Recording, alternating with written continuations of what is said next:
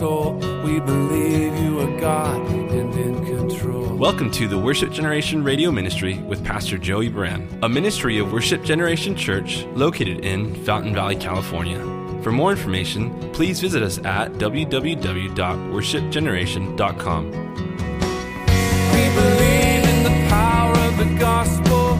We believe you can transform every soul. Now let's join Pastor Joey as we study through the Bible. Let the nations be glad, all his saints rejoice. And let the people sing praises and lift their voice. And there's some amazing insights from this passage that we can look to tonight to be inspired and encouraged by. In this brave new world where every step was a step of faith into the unknown, go out of the ark, he said, You and your wife and your sons and your sons' wives with you. This is my first point. And this is what I ask people when they feel called to go out in ministry or called to go somewhere that are married, for married couples. I say, Are you and your husband in unity? Are you and your wife in unity on this? Because if you and your if your family unit is in unity, you can go for this step of faith. You can go for this thing, you can go for that thing, or let go of this and have this radical change. In the marriage, the two become one. Now, obviously, there's single people here, there's widows and widowers here, and divorcees, and it it is what it is. But there's a context for all of us that the Holy Spirit can show you right now as I'm talking about this. When we went through Colossians, the Lord really reminded all of us of the family unit and how important the family unit is when we're in Colossians 3. And this is something God has been impressing on my heart over and over in a very prophetic word way in my life this year that family is family, and God has ordained and blessed the family unit. And that's why the social attacks of redefining family and destroying family are so insidious and evil and demonic in our society by trying to redefine what a family looks like. And listen, God's definition of family is have you not read, Jesus said, how he made them male and female? He made them created with purpose, male and female, and the two become one. And that's the ideal plan. That's God's plan that marriage is a man and a woman, and He determines their gender, and He's created us all with purpose. To this day, there are no accidents. There are effects of sin that affect uh, different vulnerabilities of our human bodies and our minds, perhaps. But God is able to redeem and use all of it for His glory. Who made the deaf, the dumb, and the blind? said God to Moses. Is it not I, the Lord? Or as Jesus said, this blindness is for God's glory in the Gospel of John. The family unit is so precious to the Lord. And I've learned I can face any brave new world with peace in my home. When you have unity in your marriage or unity in your home, that's, that's the core, that's the heart, that's the heartbeat of the whole human experience. That you're, we're tribal.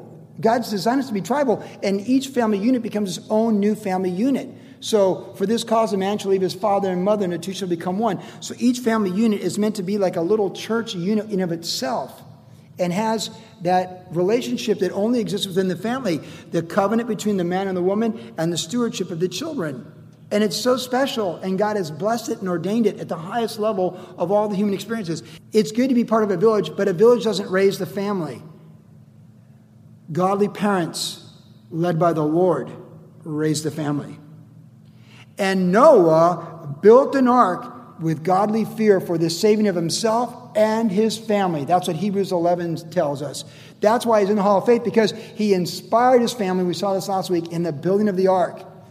And it, as I said, if you're an evangelist and no one else comes forward but your family, then that's a good, that's a good crusade.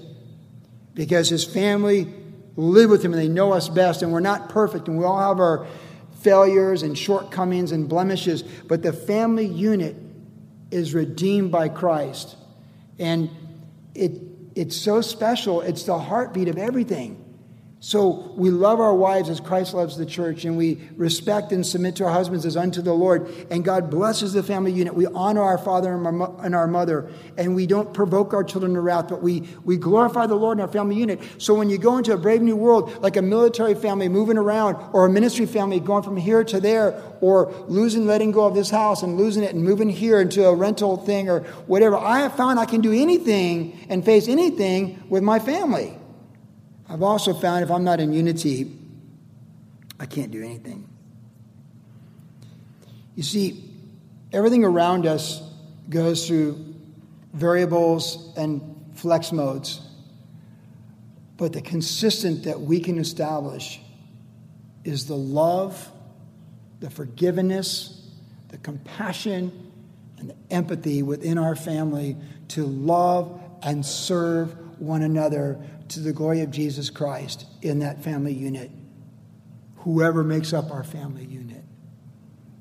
And to pass that on to the next generation and the generation behind them. I've never understood how people neglect their families for pursuit of ministry or pursuit of possessions. Apart from faith in Jesus Christ, there's nothing greater in the human experience than the family unit. And we can all accept responsibility to bring faith our faith in Christ into that family unit, to be a blessing to that family unit, to live that life of faith and inspire the rest of the family, whether it be above us, beside us, adult siblings, or our children or our children's children. But our faith, our faith shown through love and obedience with compassion and humility and forgiveness has the power. It is the catalyst that brings us through the, the human experience in a brave new world, in, in starting over and new beginnings, the family doesn't change. Your family unit is your family unit. And I think of the Fosters, Pastor Jeremy, and his family. And I've known Jeremy a long time, and of course, he's now living in Boise, Idaho. But him and his wife, Cheryl, met in Alaska doing ministry, and they knew right away they were meant for each other. And they were married about six months later. Now, he showed up at Calvary Costa Mesa in the second year of worship generation there in the sanctuary at Calvary Costa Mesa. And they had just had Emily, they had Danny, their oldest son, and they had Emily. And they were living in Los Angeles. He was doing substitute school teaching and then ministry with some Calvary chapels in LA and doing ministry with homeless people. Then God brought him down here. They lived in an apartment in what's known as Gospel Gulch where they lived for a number of years, and he taught seventh grade science, biology at Calvary Chapel Junior High School. And then, the same time they approached him to become a principal, we felt God was calling him to be the associate pastor full time here at this church, and he chose this. God confirmed to us that was the right decision. And then they got that house, the townhome they got in Tustin, which is still a miracle how they got that. And then when they, we prayed, you know, for them recently, just a few weeks ago, you know, the kids all grew up. I mean, Micah was born when this church was in existence, and then, you know, Micah's getting bigger, and he left behind his friends just two weeks ago. But Danny's been away at college at Boise State for a couple years, and Emily graduated high school, and she's flying airplanes with the Air Guard and is going to do missionary aviation stuff. So I've watched the Foster family grow. We've watched the Foster family grow. And we watched Jeremy be the coach of the surf team. Then we watched him be the coach of the soccer team. And we watched all his experiences. And then watching this last year, I saw it before you did, but him saying, I believe God's going to stir us up and move us on. And now it's a brave new world for Mr. Foster. Just two weeks ago on a Monday, after moving from here on a Thursday night, on a Monday morning, he went to his first day of work as a civil engineer at an engineering firm in Boise. That's a pretty brave new world. I mean, that he got the job is miraculous because he's rebooting his career. He does have a degree from Oregon State in engineering. But he hasn't been in the workforce for 20 years with engineering. And he got the job. And they left everything they knew here to go there. But the one constant in all of that, apart from having friends like the Karen Jellos or Luke Caldwell and other friends like that there, is it's Jeremy and Cheryl, the family, and they're in it together. They're in it together. We said goodbye to them right after the Lopez's were there, and then we let them say goodbye to their house. You know, you got to give people space to say goodbye to their house. Do you know what I'm saying? If you've ever been there, like we, well, see you around. Just like the Carangellas, they show up. You know, they're bound to show up, right? They all come home in some sequence. Let them say goodbye to the house.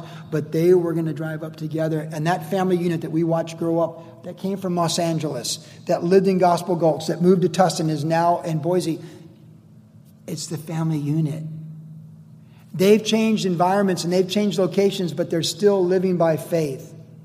That faith is still working in them, and that's the constant. So when it's a, a, a change in environment, it's a huge step of faith to come off everything you know and move toward what you don't know. And you've gone from the bliss to the ice age.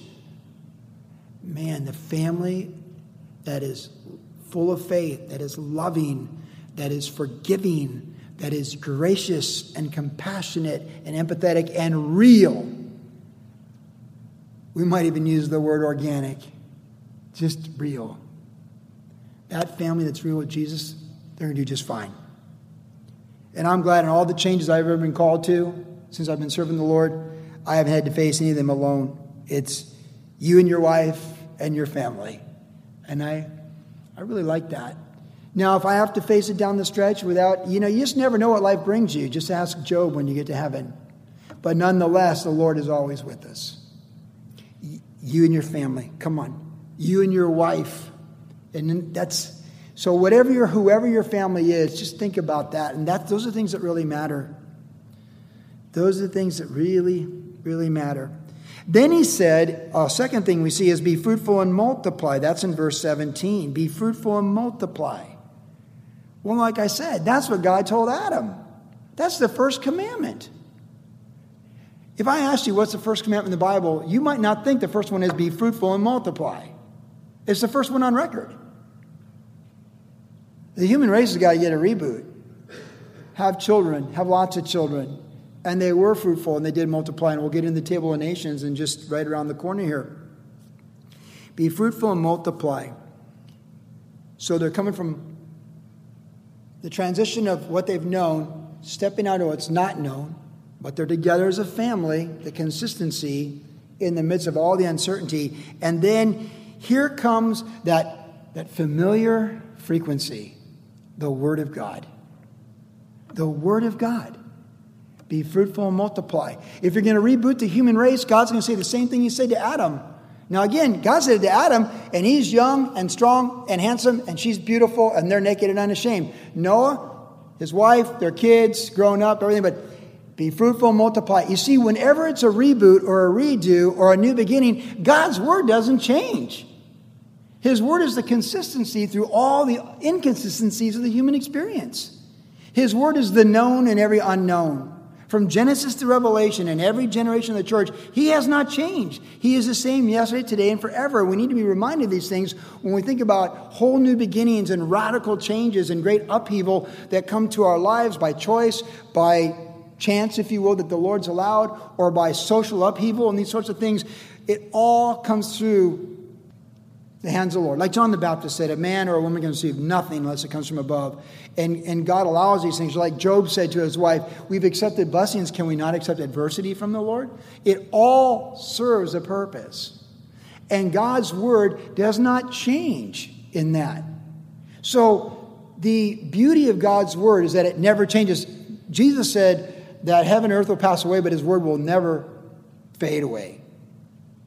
And He's given us His Word to be thoroughly equipped for everything He has in our life. So as we go through the Word of God on our own and we let God speak to us, it's faithful today to be working effectively in those who believe, as we're told in 1 Thessalonians, for us tonight, as it was to bygone generations that sang some of those hymns when they were originally written as it goes back to the Moravians and those German missionaries who went out and just went for it, you know, a couple hundred years ago.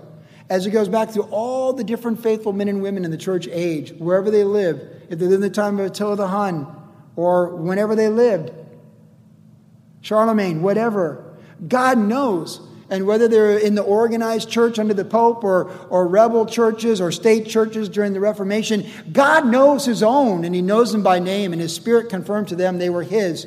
And they were saved the same way we are by faith in Jesus Christ. And they were born in the Spirit just as we have been. And they came through their life experiences, however beautiful or difficult they were, by the Word of God guiding them, leading them, directing them, and transforming them. And see, whatever we face, whatever our children are going to face, or our children's children are going to face, or our children's children's children are going to face, this word will not change. It will be life to them. It'll be a lamp unto their feet.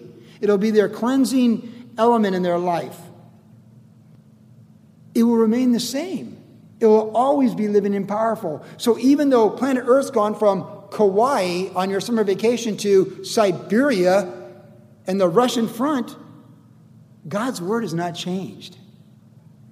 And that is very encouraging to me when I think about my life and all the uncertainty of my life and my future and the uncertainty of your life and your future. Whatever comes our way, geopolitically, globally, economically, God's word is going to see us through it. God's word is going to see us through it. His word's a comfort. His word is vision. His word is hope. Be fruitful and multiply is just, it's exact same thing he said to Adam. When we start over with the Lord in a brave new beginning, he's still, it's the word of God. Be fruitful and multiply. He doesn't change. He's changed. He doesn't change. He's the Father of lights in whom there's no shadow of turning. So, whatever we might face, whatever uncertainty, when you wake up on a Monday in Boise and you're going to work, can you imagine Jeremy's drive to work two Mondays ago? I mean, you've taken that drive before, right? We moved to Vermont, and I got that job at the Sheraton Hotel. And I, I called it the monkey suit. I wore this green suit, and I, I felt like I was an entertainer. I had a little Joey badge with the Sheraton logo on it. And for a guy getting paid 440 an hour, I was very nervous. I think I was more nervous than my net pay should have had me being nervous. I was just so terrified. It was such an unknown thing. It was just completely, it, it, was completely anything other than I'd ever known. And then that's just during the week. You start the church at the Econo Lodge. When you're out, outsiders in Vermont, New England, and you're doing a church in their hotel, they don't care. They just want to rent the rooms out and make the money. But you show up with your friends that are from out of state too, and you're doing a church in their hotel, in their meeting room, and the other meeting rooms where the kids meet. You know what they look at when you, what they look at you like? When you show up to do church and you got a bin with the children's ministry supplies, look, this is a home game. When Heidi and Garrett, everybody moved the children's ministry supplies from point A to point B, it's like, it's a church. Yeah, it's a church. Listen, when you walk into the Econo Lodge in Burlington, Vermont, and they think you're a cult, and you got a bin with children's ministry supplies, the looks they give you, man, it's a brave new world. It's a brave new world. You know, God might give you an ice age. Maybe you're in an ice age. Maybe He's going to give all of us an ice age. Hey, the vacation in Kauai, maybe it's over. You just never know. But I'll tell you what got me through those 14 months was my morning devotions and my time with the Lord. And I'll tell you, it's the same thing that gets me through everything I'm facing now. And sometimes His Word seems alive, sometimes it seems kind of flat, but I just keep plowing another chapter of Matthew, a couple, I, a couple chapters, Solomon, Ecclesiastes, uh, write in my journal. Be fruitful and multiply. Do what's the obvious to do. Read God's word, hear God's word, do God's word. I knew a number of military people that walked strong with the Lord, both Navy and Marine Corps. And, and those guys, and Army, and those guys that were all in for the Lord, like they, they, the Lord was over everything they did. So they're in Iwakuni, Japan, Chris Deans is, you know, he was a worship leader in Virginia Beach, but you know, now he's going to Iwakuni, Japan. He seeks out the fellowship, he seeks out the brethren right there on base. He tries to connect with the chaplain, and that's who we are. That's what we do. But we make time and be fruitful and multiply. So when the when the ark opens up and God says, "Get out in a brave new world, in a new beginning," take your Bible with you and let that be your standard in whatever you're doing. What you did here when you lived there and what you do there when you live there. Hey, hey, neighborhood's different, neighbors are different. God's word's the same. Be fruitful and multiply. And really, you just say, be fruitful, because that's what God's word is. When we obey God's word, we are fruitful. And then there's a third thing. In verse 20, it says that Noah built an altar to the Lord. In the brave new world of new beginnings and all things that we can face that we don't know, that we don't understand, he came off the ark and he built the altar. In, when Job got all the bad news in Job chapter 1, if you know the text, it says, when the last person came and this happened, and the Sabaeans and this happened, it says that he fell on his face, and you know what it says? And he worshiped. When he lost everything in one day, in a matter of minutes, if not hours, it says he worshiped the Lord. When you get the worst news in the world, praise Jesus. When you get the best news in the world, praise Jesus. Build an altar. The altar is the place of worship, it's the place of praise. It's the place where we can say, Lord, you are over all things. You are bigger than these doctors. You are bigger than these, these politicians. You're bigger than these neighbors or my boss and these coworkers. You're bigger than it all. And we worship the Lord. The brave new beginning and, and starting over and these things, uh, going into your ice age, if you will. Man, your family, the clear word of God, but be a worshiper. Build an altar.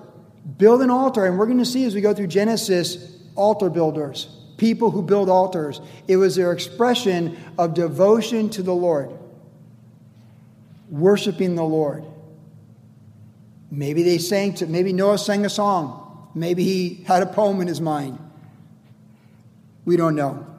But he built an altar and he sacrificed clean animals which would have been atonement and a covering for his sinful nature. But he built an altar. There's a lot of altars in the rest of the Old Testament, and the ultimate altar is Jesus Christ on the cross for our sins. But this is the first one. You don't read of any other altars before this. But he came off that ark in a brave new world with a new beginning, and we're going to worship the Lord. That's what we're going to do. We're going to, we're going to worship the Lord. We're going to, we're going to build this altar and as you go through the Old Testament again, you, you have certain things like the Ebenezer stone or the 12 stones from the Jordan River that the, took one for each tribe when they came into the promised land.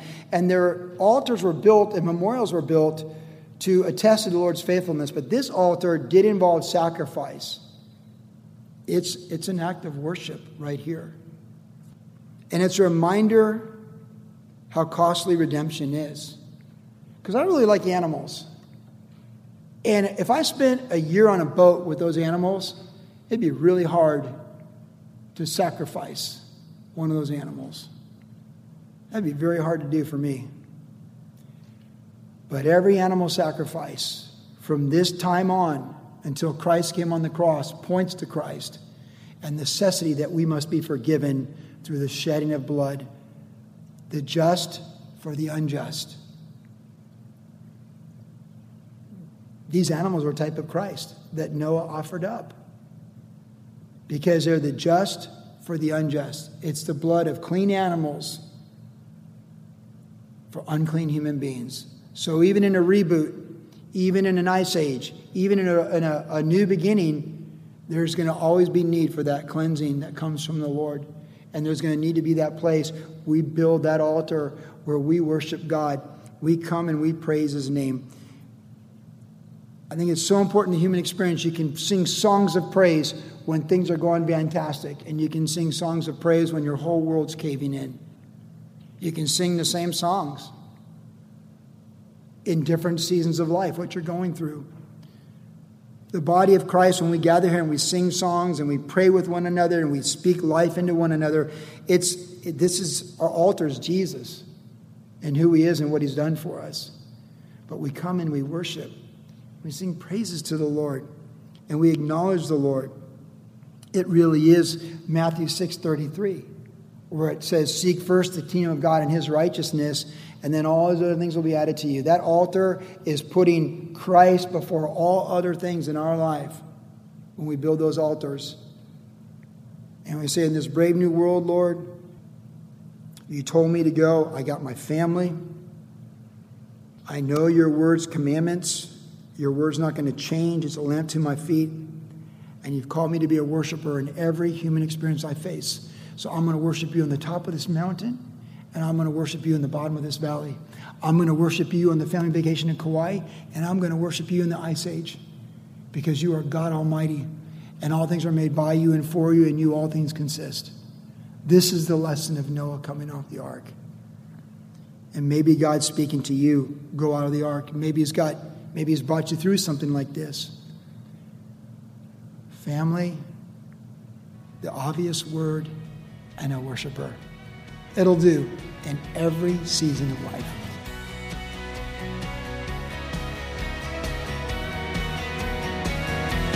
You've been listening to the Worship Generation Radio Ministry with Pastor Joey Buran. If you would like more information about the ministry of Worship Generation, visit us online at www.worshipgeneration.com, where you can listen to the podcast of today's entire message. Worship Generation is located at 10350 Ellis Avenue in Fountain Valley, California. Our service times are Saturday evenings at 6 p.m. and Tuesdays at 7 p.m. And also follow Pastor Joey on Instagram under the tag name at Joey Buran. Thanks for listening and God bless. Not ashamed of the gospel. Not ashamed, not ashamed of the one I love. Not ashamed, not ashamed